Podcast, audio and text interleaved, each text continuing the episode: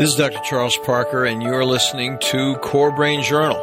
It's the place where I connect both fresh discoveries and interesting different perspectives from advanced mind science with the realities of real people and everyday life down on Main Street. Well, welcome aboard, folks. Dr. Charles Parker here at Core Brain Journal for yet another really interesting guest. And we're going to put the mind, body, spirit together with a board certified internal medicine physician, if you can get that. She is an MD. Her name is Sandra Dalton Smith. She's an author, speaker, and board certified internal medicine physician. As I just said, Sandra, thank you so much for joining us. Really appreciate it.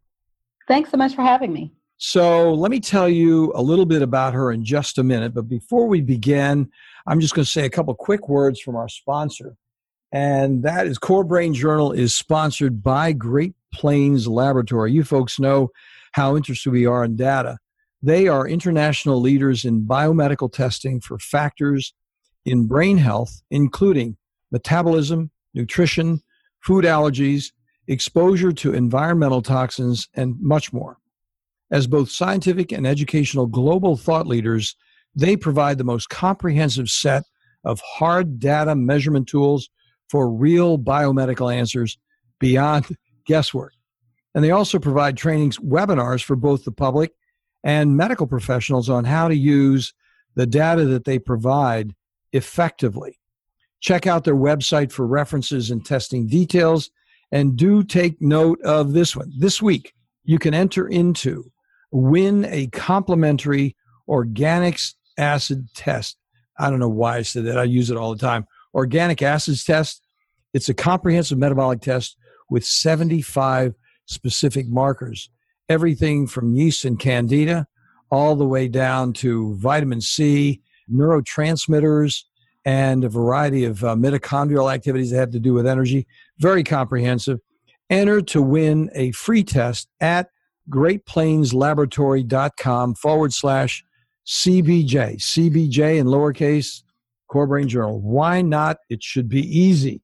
So then let's talk a little more about Dr. Dalton Smith. She has an active medical practice in Alabama near the Birmingham area. She received her BS in biochemistry at the University of Georgia and graduated with honors from Meharry Medical College in Nashville. She has been an adjunct faculty member at Baker College and Davenport University in Michigan and teaches courses on health, nutrition, and disease progression. Dr. Dalton Smith is a national international media resource on the mind, body, and spirit connections and a top 100 medical expert in good housekeeping doctor's secrets. She's been featured many media outlets, including Women's Day, Red Book, First for Women, MSNBC, and Prevention Magazine, one of my old favorite magazines. I subscribed to it for years. She is the author of Set Free to Live and another one, Come Empty, which is the winner of a Golden Scroll Nonfiction Book of the Year and a 2016 Illumination Award gold medalist as well. Her newest book is Sacred Rest. Get that, folks. Sacred Rest. Recover your life, renew your energy, and restore your sanity. We could all use a little bit of that. And she's going to be talking about sacred rest. But before we get started, let's go ahead, Sandra, and talk a little bit about yes, you are a medical person, but there are not a lot of medical people that have dived as deeply as you have into all these various connections. So let's talk about how you went down that path. What led you down that path? Well, honestly, I think my biochemistry background has a, a bit to play with it. I tend to mm-hmm. like to go to the heart of things and try to see not just kind of what's happening on the surface, but what's going on beneath it all. And I just had so many patients that were coming in with the same complaint I'm tired all the time. And I started off with the thought, well, maybe they just, they're sleep deprived. They just need more sleep. And so many of them would come back and say, but I'm in the bed seven, eight hours a night sleeping, but I'm still tired all the time. And so it started really making me take a look at there has to be something else going on. Yeah. And then I started having the same complaints myself when I had two kids, you know, coming out of medical school and residency. And then I started having my own family and these extra responsibilities with my medical practice. And when I burned out, that's when the, the rubber really hit the road. I mm-hmm. really had to make a determination about how do I come out of this, this chronic fatigue, unhappiness, all of those symptoms that go when you get to that point of not just sleep deprivation, but rest deprivation. This is so interesting because one of the things we want to talk about, and I'm not going to ask you this question right now because somewhere during this discussion, I want to make sure we talk about, from your perspective, adrenal fatigue because it's a topic that's thrown around so much. Mm-hmm. And, you know, it's one of those things that people have so many different ideas about. Of course, there have been a number of books written about it. But let's start with where you actually are right now. The whole concept of rest, recovery, and how biochemistry led you into that. What's the connection? Where did all that start? Well, I initially started thinking that sleep and rest were the same thing. And I think that's a, a misconception that a lot of us have is that if I get more sleep, then that will solve my fatigue issues. And unless your main issue is solely sleep deprivation, that's not going to work because the problem isn't just in getting more hours of sleep, it's in getting higher quality sleep. And that higher quality sleep really comes when our body is able to go into a fully rested stage, is able to go through all of the five levels and stages of sleep, from one through stage four of non REM and then into the stage five of REM sleep. So when I'm looking at that and I was thinking about, okay, so sleeping more is not going to help. How do I help get people into a deeper level of sleep? And it can't just come from right before going to bed trying to do some type of little quick activity because we get our bodies so wound up throughout the day with our day to day activities. We have to have a process to kind of undo some of that damage just naturally as part of our lifestyle throughout the day. And that's really where the rest part comes in. It's just learning how to apply restful techniques in a natural way in your day to day activity so that you don't end up at the end of the day stressed out, tired, fatigued, and in pain. This is going to be an interesting conversation, folks. I mean, is there anybody that's listening to this that hasn't had this problem? I mean, first of all, we have a really bright audience, Sandra. They're just a great group of folks, mm-hmm. and they're so enthusiastic about the great individuals that we have talking to us and tell but you have a nuanced approach that is already just the very fact that you're spelling it out like this puts us in a completely different league because it's so ubiquitous if you think about it. I mean you know the idea of the only solution for so many of us is write a prescription. And i think you're really saying hey folks there is one heck of a lot more than just writing a prescription. So let's start by talking a little bit about some of the nuances of what you suggest would be, for example, the preparation to get us into that sleeping process and restorative process that's necessary. Well, for me, it starts with looking at kind of rest as the big picture. We can't lump all rest as one thing. So when I started looking at it, there's different types of rest. And so there's seven types that I pulled out when I started researching and looking at it. And those are physical, mental, spiritual, emotional, social, sensory, and creative. And mm-hmm. so when I'm looking at them with someone and they say I'm tired all the time, one of the things I start asking them, well, what kind of tired are you? Because are you physically tired, emotionally tired, mentally tired? We have to kind of figure out what type of tired they are because usually someone's life isn't out of balance in all seven of these areas. There's normally one or two things. I, I kind of look at it like if we're if we're testing someone you mentioned testing for vitamins and different chemicals. If we're testing someone for a vitamin deficiency they're probably not deficient in everything. But one core vitamin being off let's say vitamin d or something or b12 can really make a huge difference in how that body feels. Well the same with rest? One specific rest deficit being severely off can hugely impact your life in every area, but every area is not broken. That is so interesting. So then the issue is really having the perceptions of the options, the varieties of the rest experience. So you can ask the question correctly. Because if you just ask about rest, just what I did with you, it's way too innocent. You're really talking about a much deeper perception of the varieties of, of challenges that can occur. And that's all spelled out in your book. It is, and I and I find that most people need help kind of identifying which type of rest they're most deficit in. So with my patients, I use a free resource on my website at restquiz.com, and it's they can go in and do a comprehensive assessment, and it quickly just kind of spells out to them which type of rest they're most deficient in. So that's how I help them to kind of pinpoint it. Because until they can recognize, oh, this is the one or two that I'm having the biggest problem with, they tend to kind of look at the big picture and think, oh, I just need to take a vacation. and as we know, vacations usually are not restful. yeah. They have a couple movies about that. Now, let's clarify this for the uh, listeners because you said it, but I want to make sure everybody hears it. It's http colon forward slash forward slash rest quiz, R E S T Q U I Z dot com. That's correct. And that's where a person can get that breakdown. You know, I need to run over and do that right away. Not that I ever have this problem, of course. of course not. so then let's just break it down a little bit and give a couple of examples that are some of the most commonplace examples where you see people coming to you confused, not really clear on what they need to do. It's like, oh my gosh, here it is again. I see this all the time. Well, I have a lot of um, patients who are very high achievers.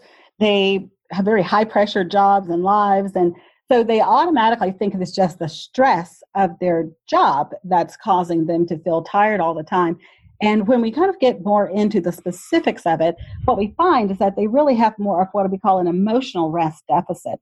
In other words, their careers, let's say if they're, I'll just use myself as an example. As a physician, when I, you know, I show up at the ICU, there's a certain persona and personality and behavior that is expected of me. So you're on performance whether you think about it or not because it's expected. And so there's pressure that goes with that. And it's no different from I had a homeschooling mom when I was discussing this at a, a, facility who said, Well, don't leave us out. There's pressures between homeschooling moms and soccer moms to act and look and be a certain way. Mm-hmm. So it's global. We all have these kind of people pleasing behaviors that we have when we try to show up the way people, we think people want to see us. And there's an emotional pressure that goes with that, a performance pressure. And what happens is when your job is built around that, a lot of us leave those situations and take that same behavior home with us. So we carry on the same persona in the times when we should be resting. And so it ends up emotionally fatiguing us. And we have to have those times when we are able to let our guard down, to be able to express our feelings and to be kind of authentic and raw with those who we know understand and get us. Well, you know, that is so true. I mean, just thinking, uh, you know, even when we visit relatives, they can be family members. And you think, hey, we're going to go bond on childhood or something like that. But then you have a whole array of expectations and what are we going to do and how do we negotiate what we're going to do and all those things. I mean, the same thing can even happen with in very familiar territory, I would think. Absolutely. And that's the thing. When we're constantly under that type of emotional pressure, it's draining on us. And that's when we start having people who look like they have the perfect life, but they say, I, I don't feel fulfilled. I don't feel understood. I don't feel like I'm able to just be myself. There has to be people in our lives, and we have to prioritize those people where we feel comfortable just really being who we are without the pretense and without all the extra baggage. Well, now, are there specific treatment modalities for each one of these types of experiences requiring rest? I mean, is there, like, for example, you were talking right now about emotional challenges, and then I heard you run by cognitive. I thought that was very interesting. And you also talked about creative. Yeah. So those seem to be a little more nuanced than emotional, which is a, a site that perception that so many of us could easily identify with, but creativity rest and then what one does about it. So let's start with the emotional what's the prescription? How can you tell us a little bit about what what you would recommend for emotional rest, for example? Well, for someone who's struggling with emotional rest, what I have them first do is identify those people who drain them and those people who are life giving to them. So mm-hmm. a lot of times we don't segment people like that, but we know that when we leave the, some people's presence, they have a negative effect on us. And so you have to be able to recognize when that's happening so that when you feel that, you don't take that feeling from having that negative experience into those life-giving relationships and bring them down. We see it a lot of times when people leave very stressful jobs and they go home and they're, you know, lashing out at their spouse and their kids because they have not dealt with that that issue in the moment of that negative energy going on with that person who ticked them off in the first place. so it ends up coming into their personal lives. But it's acknowledging that. We have to be able to recognize when someone's having a toxic effect on us so that we can then purposely replete whatever that person took from us. If they made us feel shame, insignificant, inferior, whatever it was that brought you down, acknowledge that, get past it so that you don't take that baggage into your next moments with your, the people you love. That is so interesting. Now, now a quick leap into the nuance. What about the creative exhaustion? Now, I would think I'm just talking off the top of my head because I really don't know where you're going to go with this. We haven't talked about it, but one would think that the creative exhaustion experience would be more often than not a relationship with oneself because so often if a person's being creative writing a book putting a paper down doing a powerpoint presentation that it's really their relationship with themselves i'm, I'm guessing. Now then if that first of all is that true? And then secondly if it isn't true or it is true what does one do about it? Well i think that's an awesome way to think about it. Uh, the creative rest is the experience of allowing beauty to bring inspire us and to liberate wonder. So there does you do have to have a bit of understanding about what does that for you, what liberates wonder and awe inside of you. And that's different for each one of us. There's some studies that are out that I discussed in Sacred Rest where they mentioned how some people, when they're around water or mountains or the beach in these different places, how when they took MRI images, that there was actually changes that they saw. That these beautiful set scenes and natural scenes actually had a tangible effect on how they felt, on the chemicals in their body. And so, for most of us, when we think about what we feel when we get around beauty, we don't allow it to do something inside of us. And that's the rest part of it. Now, a lot of us may have had experiences where we went to like an art museum or a symphony or some beautiful music was playing and you felt great. The music actually did something. You could tell there was something that was happening just in admiring that beauty. That's what we have to start recognizing that that is not just an extra thing we do on the side. Beauty and experiencing beauty and allow beauty to awaken something inside of us should be a daily experience because that's what makes life great. That's what makes it fun and worth living. That is so interesting because then what happens is you're actually delineating for yourself what a goal is in regards to that reality in your life you know how you can actually use it effectively to grow as opposed to being stuck overwhelmed or confused absolutely. It's a healing that comes naturally just by going deeper into who you are what you want what you love. That is so interesting. So then when you break down through the quiz what a person's uh, rest arrests are, where they're arrested in their rest, then you have prescription really for each one of them in your book. There are. I give examples because really it's individualized. What works for one person may not work for someone else. So for each type of rest, I try to give two or at least three different examples of things they can do.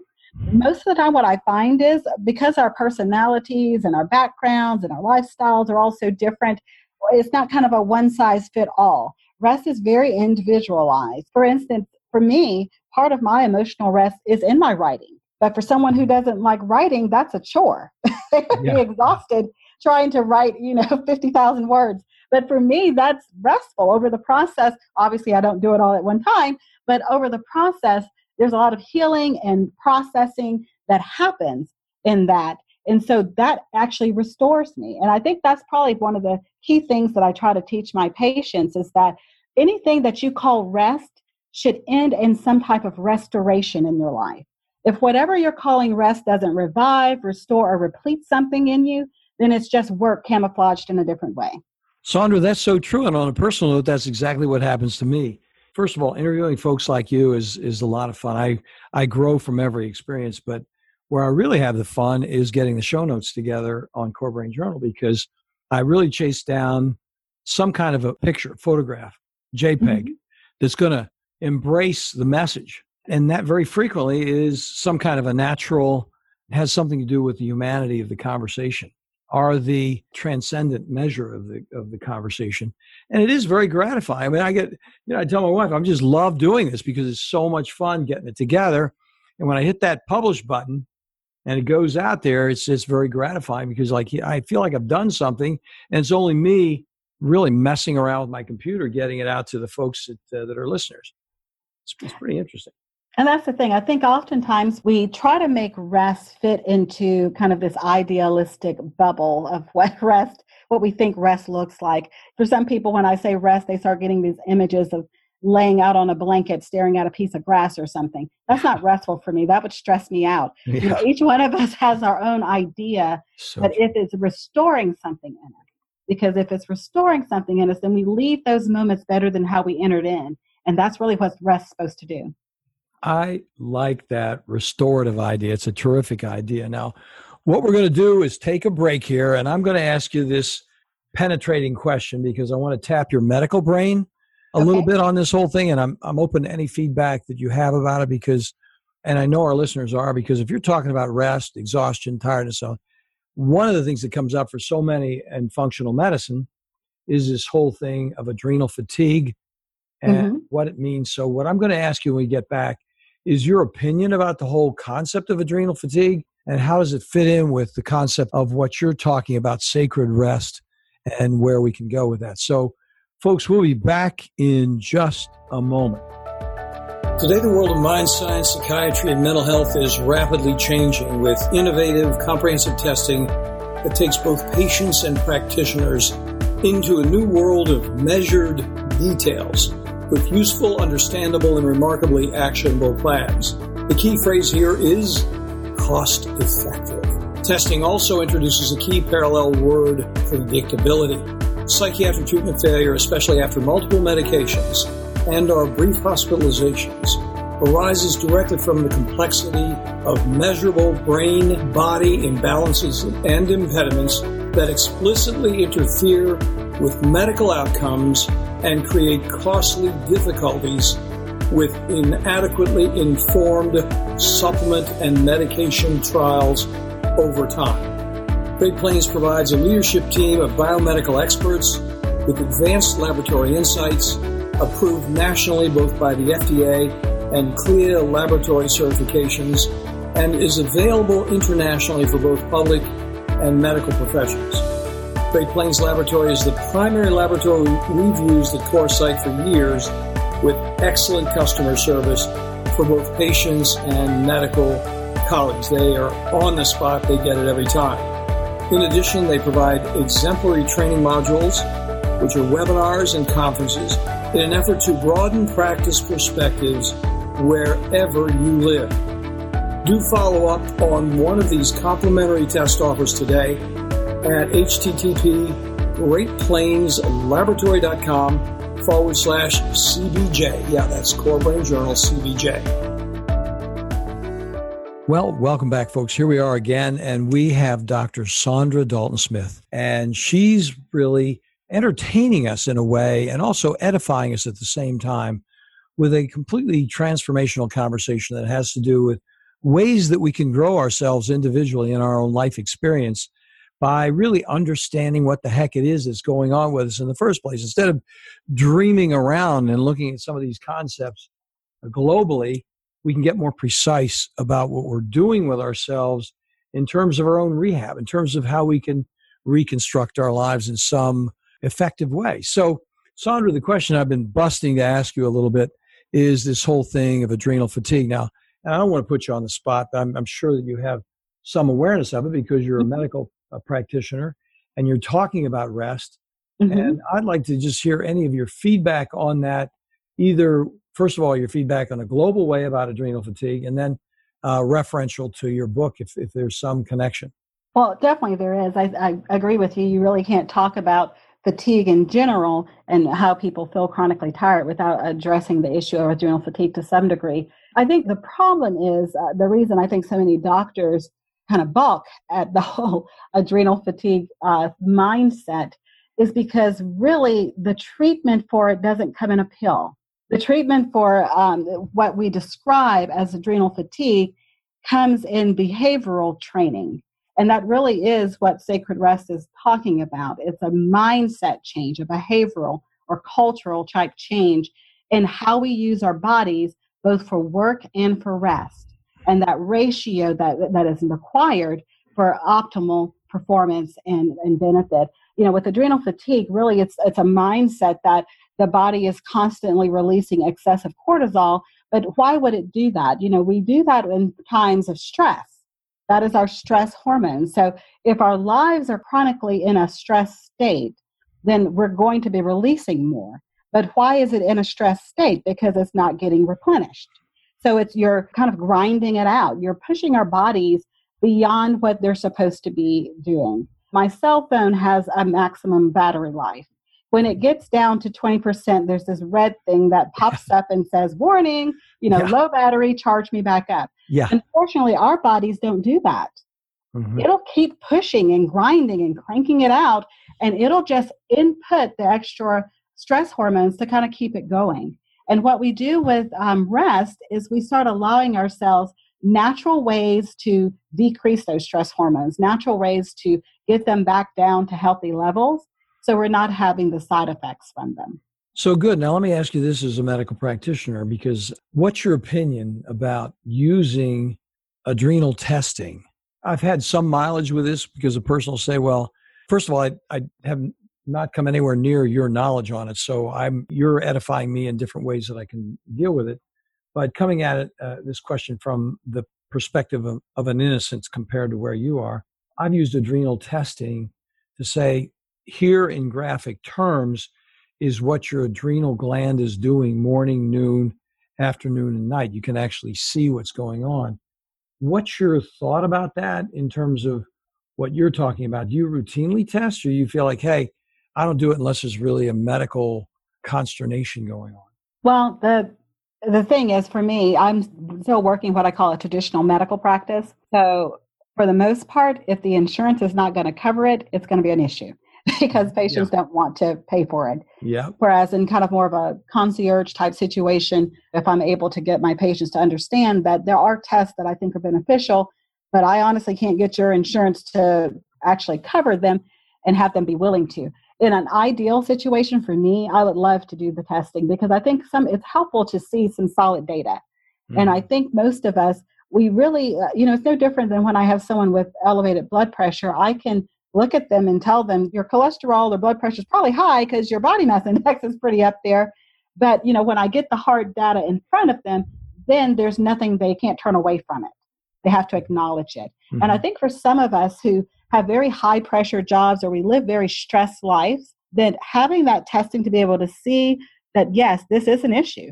You are maxing out your adrenal glands, you are living a very high stress life, and your body is reflecting that, is responding to that high level of stress, would help them to make these changes because people who are overachievers and the ones who tend to be very high stress or very anxious type personalities, they're not ones to easily let go of their time to allow themselves the rest they need.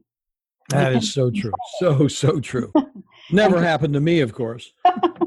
the more controlling or fearful we are or driven we are, all of those qualities, I mean, none of them are bad. I mean, all of them are have their place.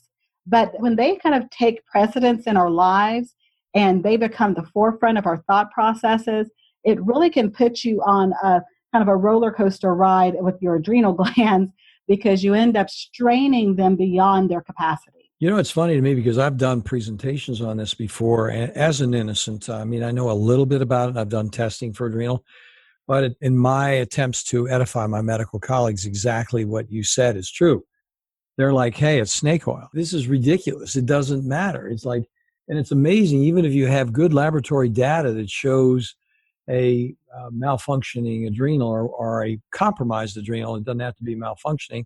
The quick thing is, do we need to give them cortisol or not? And then there's so many other things that can be done short of cortisol. This is what you're saying, short of a hardcore medical intervention that could be helpful and, and actually restore that adrenal function. Yes, that's always my thought process. When I went into medicine as a physician, my initial goal was never to be people's pill pusher. You know, mm-hmm. uh, that's not what I went into it for. I really wanted to be more in the preventative teaching, kind of showing you how to use the body God gave you to the best of its ability so that it can do what it's designed to do. And, you know, unfortunately, medicine is not necessarily set up like that. You know, 15 minute appointments don't lend themselves to teaching, yeah. Yeah. it lends themselves to get in, get out. So it, it is a mindset change for physicians and I agree with you. A lot of doctors do kind of take a bit of the easy road because it's much easier to write a pill. I can, you know, I can hit print on that electronic prescriber and pop a pill in someone within seconds. Whereas trying to explain this and have them go through the the quiz and all of that, that takes time. Well, and you having this available is so constructive because then a person could just say, go look at this, take a look at this material. You don't have to, and it's so self sufficient. I mean, a person can come in and say, well, let me identify what my problem is and let me go do something about it in addition to whatever I'm doing medically and how I can get myself back together. Now, let me ask you another question. Where are you? Now, I, first of all, I have to tell you quite honestly, I'm very sensitive about the word holistic. I, I always like Dr. Mark Hyman, who's the uh, chairman of the Institute of Me- uh, Functional Medicine. And uh, he says, Yeah, well, you could say that uh, I'm holistic because everybody that comes to me does come with a whole list. that's good. I always like that one. And, and that's so true for me, and I'm sure it is for you because of what your practice is.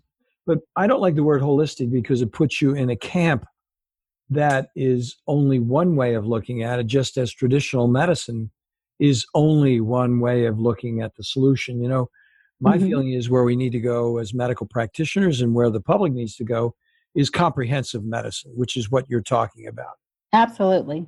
That is so true. That's and if you're going to think comprehensively, then there are an array of things, but all of us like to think reductionistically in a kind of reptilian way, you know, do or die it's because we're evolving, really, our whole medical practice is evolving from an acute practice scenario, live or die.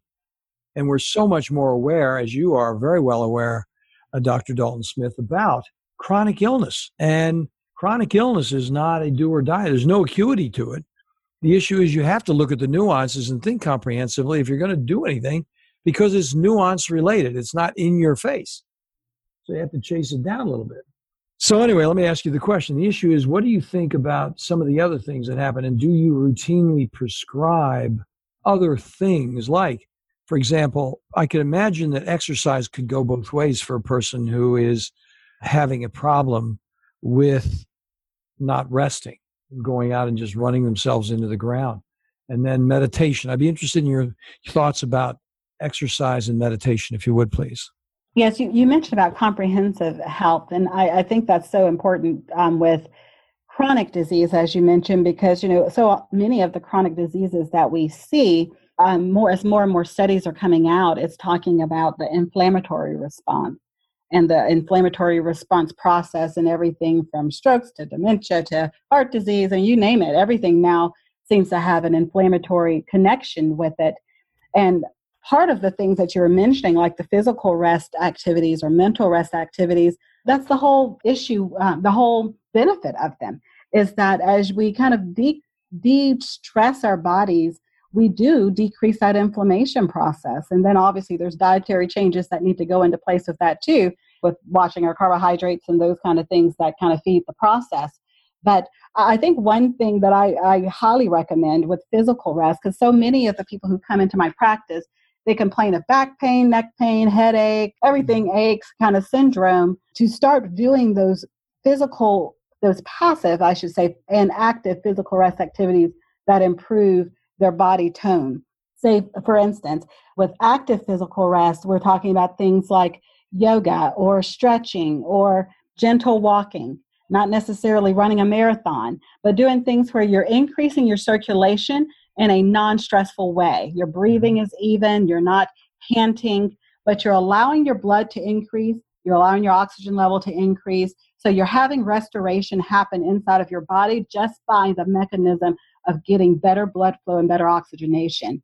And then with, with meditation, um, mental rest is uh, where I put meditation into play at because it's really trying to make sure that we don't allow negative thoughts to predominate our mental space and that we're uh, when there are things that we are are holding on to that we need to release that we do the things necessary to do that whether that's journaling or we call brain dumping you know kind of writing it out on a piece of paper before you go to bed but you're actively participating in those things and we're addressing those thoughts that hit us before we try to get in bed to go to sleep because that's why so often when people lay down they say oh well, I, I can't go to sleep because my mind's racing Well, it's racing because you never gave it an opportunity any other time during the day to process. So true. And you really were brushing up against one point there, and you started to talk about the negatives. And then the issue is what do you do with the negatives? And there are different things that one can do with the negatives. We've had a person quite recently before this episode talk about the Course in Miracles and a kind of spiritual transformational process where mm-hmm. an individual then develops an affirmative view of their connections, their life, and where they are, as opposed to a negative logical view, more of a an affirmative, more comprehensive view. I mean, I hate to, I hate to use the word again. I'm using now it's going to become a cliche, but the bottom line is thinking about things more completely as mm-hmm. opposed to thinking about it, okay, there's a problem, there's a problem, there's a problem, and really looking at an internal affirmation that can occur to help with the negative. So you, you would be interested in that one as well. She's a very interesting person. I do agree. That's actually one of the tips that I put in the book was about positive affirmations because with the mental part, when if there's something that you're continually telling yourself about yourself that is not fact, but is just a label that you've allowed to attach to you, then you can unattach it and put a new mindset around it. And by thinking of what is the, the hope filled version of this, is how I put it. So to come up with a hope filled version of it and allow that to be where your mind goes to rather than the negative. So let's talk more about your practice. What could one do if they wanted to consult with you? Can you consult with people virtually, long distance? Do you do they have to come to Alabama? How how does all that work? It depends on if it's an individual or a corporation. I do have a lot of corporate wellness training um, mm-hmm. within facilities to help kind of help them get their employees at a place of better health so that they can be more productive and happier in their careers. And then for those who are looking for more kind of a one-on-one approach, I have some classes that I do that have a very in-depth kind of process of taking them through this rest journey to help mm-hmm. them be able to see how they can get more rest in their life. And that's all on my website at ichoosemybestlife.com. Okay, so it sounds great. So they now let's I'm going to say it one more time. I choose mybestlife.com. And that's going to be easy. So there's restquiz.com and I choose mybestlife.com. What's really cool about Dr. Dalton Smith is she's really putting out there for you folks some hard tools, some things you can look at that will change your view of really stress is a completely ubiquitous term that has so many broad applications, but she's really breaking it down so you know what the stress is, what your actual problem is, and what you can do more constructively about it. So I thank you very much, Saundra, for coming on board and sharing all this great information. Uh, any anything else as we close? You think, hey, Parker, I just want to mention this one other thing. Anything else that you think is is uh, something we should have talked about? My closing statement would probably just be this: to just stop looking at rest as kind of that book on the bookshelf you'll get at when you have time. You know, a lot of times we'll say we'll we'll rest when we have time. You have to make time for rest. It has to become a priority if you really want to live your best life. I like that. It's great. It's like build it into your system. You mm-hmm. know, you you got work, you got family, you got visits, you got build rest into your system. I have to tell you, my son and his wife and family are much better about that than I am. I'll tell you that. he's, he's, I see what's going on with my dad. I can't do this to myself. You know, it's wild. So thank you so much, Saundra, for coming on board. Really appreciate it. If you have something else that you think down the road that you would like to share with our audience, we'd be more than happy to have you come back. This is very edifying, very useful, and I love the word utilitarian. This is a utilitarian interview with a lot of practical applications. So Thank you very much for coming on board. Thanks so much for having me. Thanks for listening to Core Brain Journal. We're working every day behind the scenes to bring you reports that connect research benches with those street trenches. Here we share the complexity of mind science because, as you know, details really do matter. One of the most pervasive, misunderstood challenges is how commonplace medications like those written for ADHD, are used so regularly without clear guidelines. If you think you'd like more specifics, take a minute to download my two page PDF packed with video links and references on the absolute essentials of how to start ADHD medications. They're easily available at corebrainjournal.com forward slash start. Thanks for listening. Do connect and stay tuned. Together we can make a difference.